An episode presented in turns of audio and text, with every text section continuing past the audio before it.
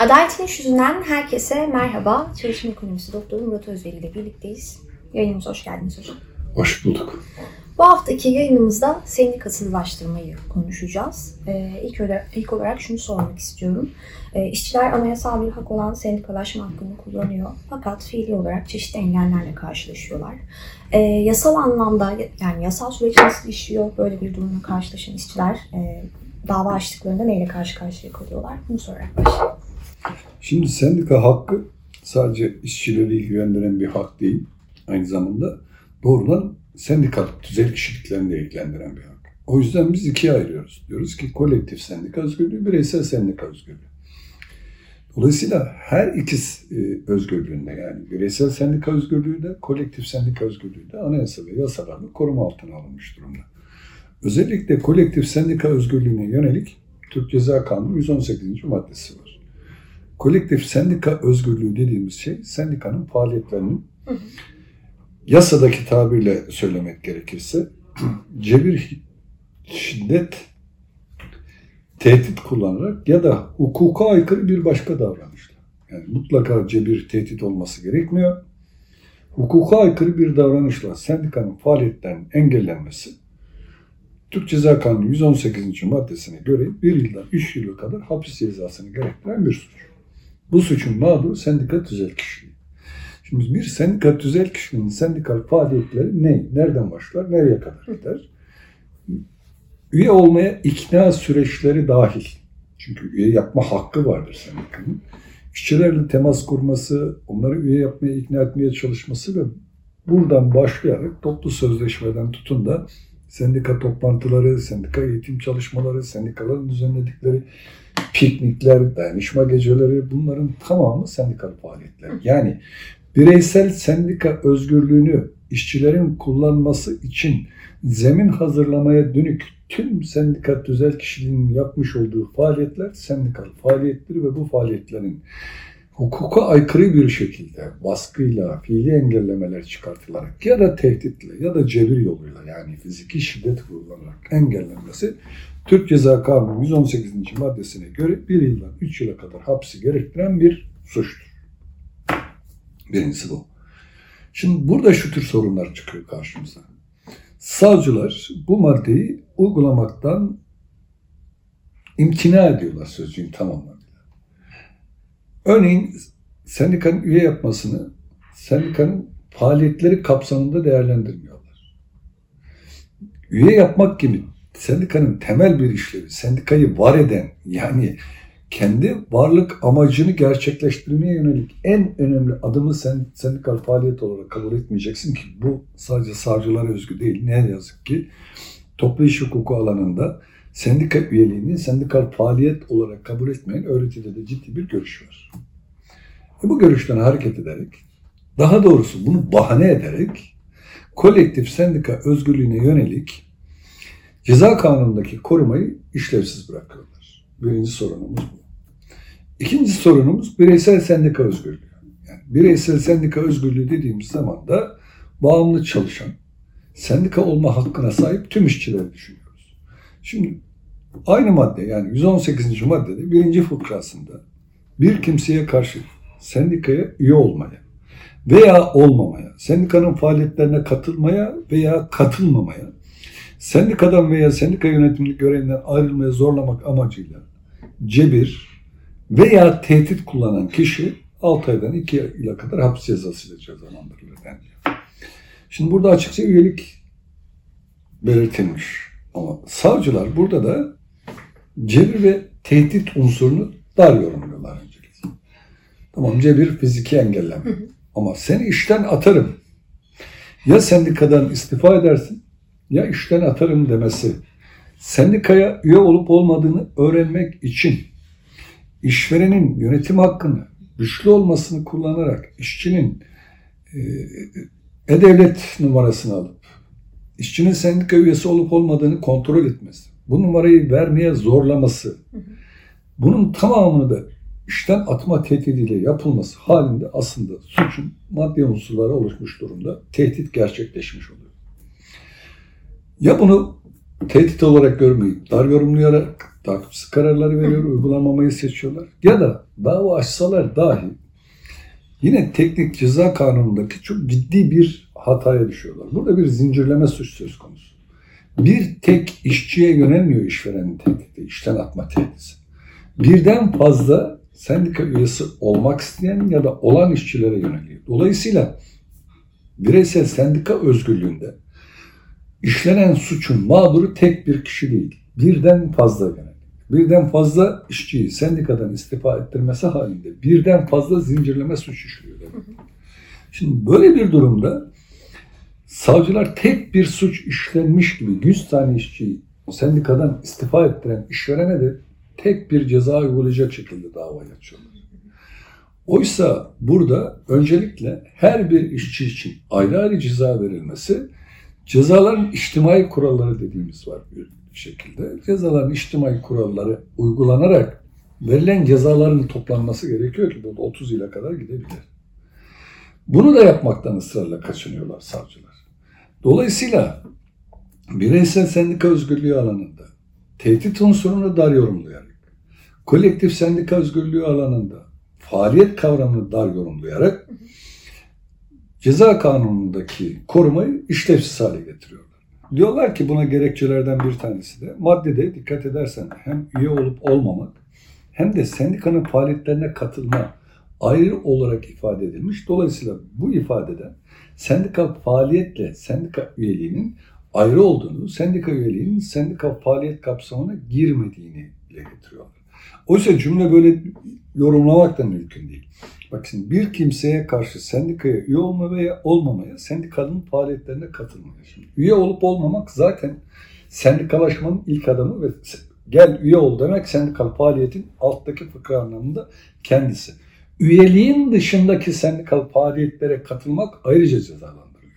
Yani üye olup olmamaya yönelik net bir sinir ediyor ve de üstelik deniliyor üye olup olmama aşamasında sesini çıkarmadın ama diğer üyeliğin dışında kalan faaliyetlere de katılmışsan yine suç işlemiş oluyor.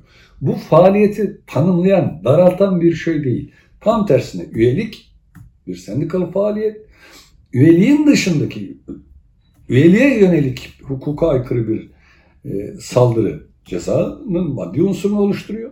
Bununla yetinmiyorsunuz. Yani üyeliği belirtilmiş olması diğer sendikal faaliyetler, üyeliğin dışındaki diğer sendikal faaliyetleri de cezasız bırakmamak için daha kapsamlı bir şekilde düzenlenmiş bir madde olmasına rağmen maddenin lafzı burada da bir oyun oynuyorlar.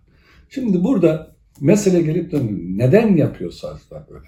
Bir kısmı bilmiyorlar. Ama asıl sorun Türkiye'de sendikal hakların devlet tarafından, savcılar tarafından, hatta yargıçlar tarafından, işverenler tarafından hiçbir biçimde içselleştirilmemiş olmasından kaynaklanıyor. Bir sosyal hakkın ne oldu? Bu sosyal hakkın karşısında hem bireysel hem kamusal tutumun ne olması gerektiğini tarifleyemeyen, böyle bir kaygısı olmayan bir anlayışın ürünü. Bu anlayışta nereden besleniyor? Türkiye işte bir gelişememişlik tuzağı içerisinde kalıyor. Ve deniliyor ki ya adam işini bulmuş daha ne istiyor? Sendika lüks gibi görülüyor. Örgütlenmenin çalışma hakkının olmazsa olmaz bir unsuru olduğunu hiç kimse görmüyor. Sokaktaki işsizlere referans verilerek, gelir dağılımındaki bozukluklara referans verilerek insanların örgütsüz bir şekilde çalışmaya razı olmaları örtülü bir şekilde bu maddeler işletilmeyerek mahkum edilmeye çalışılıyor. Peki bu e, yargı kararlarının yani yargıdaki bu uygulamanın nasıl sonuçları oluyor? Birinci sonucu korumasız kalıyor. Yani Türk Ceza Kanunu 118. maddesi etkili bir şekilde işlemiyor. Hı hı. Etkili bir şekilde işletmek zorunda olan devlet. Şimdi savcıların ve mahkemelerin bu maddeyi anayasal hiyerarşi içerisinde nereye oturduğuna bakması lazım. Şimdi Anayasa Mahkemesi kararlarında ısrarla çiziliyor. Diyor ki sosyal hakların hayata geçirilmesi konusunda devlet sadece seyirci kalarak bu haklara müdahale etmeyerek görevini yerine getirmiş sayılmaz. Devlet aynı zamanda bu haklara yönelik etkili bir koruma getirmek zorundadır. Bu devletin pozitif edim yükümlülüğü deniliyor. O halde savcılar bu pozitif edim yükümlülüğüne uygun bir şekilde bu maddeleri etkili bir koruma getirecek şekilde yorumlamaları lazım. Onlar yorumlamasa da tüm sendika vekilleri, tüm benim meslektaşlarım bu iki maddeyi yani bireysel sendika özgürlüğünden işçiler adına dava açarken ısrarla sendikal faaliyetin ne olduğunu ısrarla anlatmaları ve bu maddenin devletin pozitif edim yükümlülüğünün bir uzantısı bu yükümlülüğü yerine getirmek için konulmuş bir madde olduğunu anlatmaları gerekiyor. Anlamak istemeyene ne kadar anlatabilirsin? Bin defa anlatırsın, yüz bin defa anlatırsın, on bin davan reddedilir. Yine de ısrarla bu araçları biz kullanmak zorundayız. Kullanırken de altını ısrarla çizmemiz gereken nokta sendika üyeliği, sendikal faaliyetin ilk adımıdır. Maddede üyelik ve sendikal faaliyetin bir arada kullanması sendikal faaliyetin tarifi değildir. Sendikal faaliyetin çeşitlerinin sayılmasıdır. Üyelik konulmuş sonra da diğerleri denemiş. Diğer sendikal faaliyetler de denenebilir. Mutlaka sendika üyeliği de bir sendikal faaliyettir diye bir hüküm konulmasına da gerek yoktur bireysel sendika özgürlüğü anlamında. Aynı şeyler kolektif sendika özgürlüğü yani sendika tüzel kişiliğinin açmış olduğu davalarda da aynı mantık üzerinden ısrarla vurgulanması ve gerekirse ahime kadar gidecek bir hukuki sürecin zorlanması gerekiyor. Başka türlü olmaz. Peki hukukun bu şekilde net yorumlanmasını sağlayacak olan şey nedir? Yine dönüyoruz dolaşıyoruz geliyoruz örgütlenme hakkına. Eğer bu toplumda sosyal haklar, bakın sosyal güvenlik hakkı da dahil, tüm sosyal haklar içselleştirilmiş olsa, hakkın sahipleri tarafından içselleştirilmiş olsa, bu benim hakkımdır devlet sen de bu hakkı hayata geçirme konusunda yükümlüsündür denklemini kurup burada ısrarcı olunsa ve bu mekanizmalar üzerinden yargılama süreçleri götürülse, ısrarlı, bıktırıcı yargılama sürecinin karşısında ısrarlı bir duruş sergilense belki yavaş yavaş işleyecektir. Ama tabii ki tek çözüm sadece işverenlere ceza vermekle olmaz. Biz sendikal hakları bilinç düzeyinde işverenlerde öyle bir noktaya getirmeliyiz ki öncelikle utanabilmeliler, utanmalılar. Ya ben adamın temel bir anayasal hakkına müdahale ediyorum diye utanmalı, mahcubiyet duymalı. Kafası yere eğilmeli. Bunu sağlayabilecek bir hak bilinci yaratmak gerekir diye düşünüyorum. Bu hak bilincini nasıl yaratacağız? İşte ısrarlı kovuşturmalarla yaratacağız.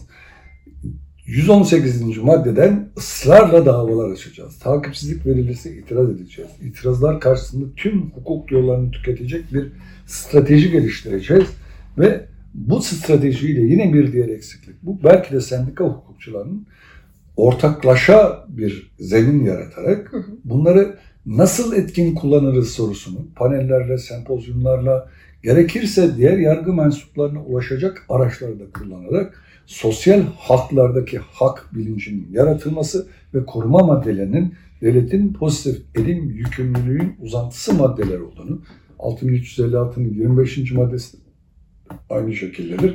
Ve bu maddeleri etkin bir şekilde kullanmanın kamu adına kovuşturma yapacak olan savcıların da ceza mahkemelerinde yükümlü olduğunu vurgulamak gerekir diye düşünüyorum. Peki hocam, e, bu baskı ya da sendikasızlaştırma durumu fiili olarak nasıl gerçekleştiriliyor? Bu maddeler nasıl işletilmiyor? Şimdi bireysel sendika özgürlüğü temelinde bu çok net bir şekilde görülüyor. Bakın üyelik nasıl başlıyor bizde? E-Devlet kapısı üzerinden. Yani bir herkesin bir E-Devlet numarası var. Bu kişisel veriler kanunu kapsamında da korunan bir numara. Hiç kimseye vermek zorunda değil E-Devlet numarasını. Tam bir mahremiyeti. İşte bu mahremiyetin güvencede olduğunu düşünüyor yasa koyucu ve diyor ki sen git E-Devlet kapısı üzerinden istediğin sendikaya üye ol. Hı. Şimdi bu mahremiyete yeterli güvence getirmezsen o zaman ne oluyor? İşveren diyor ki getir kardeşim ver bana E-Devlet numaranı diyor. İşveren getir kardeşim bu numarayı dediğinde işçinin bunu vermek zorunda kalmasını bir rıza olarak okuyan bir yargı pratiği çıkıyor. Diyor ki Cumhuriyet Savcısı işçi kendisi vermiş. İşçisi gülüp oynayarak vermemiş ki işçi. İşten atılma korkusuyla vermiş bu korku, yaratılan bu korkunun kendisi zaten tehditin manevi unsuru. E oradan numarayı alması da maddi unsur. Bunu görmeyen, görmek istemeyen savcılarla karşı karşıya arkadaşlar. O yüzden çok zor. Öbür taraftan sendikal faaliyete yönelik. Üyelik sendikal faaliyet değildir deyip takipsizlik kararları veriliyor.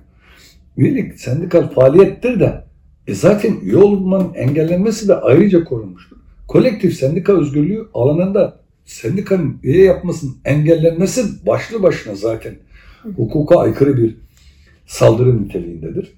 Bir diğer şey de bu faaliyetin dar yorumlanması. Bir üçüncü şey de e, konuşmanın başında söylediğim gibi tek bir suç varmış gibi ceza uygulanması. Bunların tamamı 118. maddeye ve çizdiğimiz çerçeve aykırı yargı pratikleridir. Bu yargı pratiklerinin hukuka aykırılığını da görünür kılmak, yazmak, çizmek ve duyurmak gerekir diye düşünüyorum. Bu fırsatı verdiğiniz için de ayrıca teşekkür ediyorum. Peki var mı eklemek istediğiniz şey? Kolay değil. Kolay gelsin arkadaşlarımıza. Teşekkür ediyoruz. Evet bu haftalık adalet üstünden bu kadar. Sizler de programımızda yanıtlanmasını istediğiniz sorularınız varsa ya da konuşulmasını istediğiniz önerileriniz varsa ekranın altında görülen mail adresine iletebilirsiniz. Haftaya görüşmek üzere.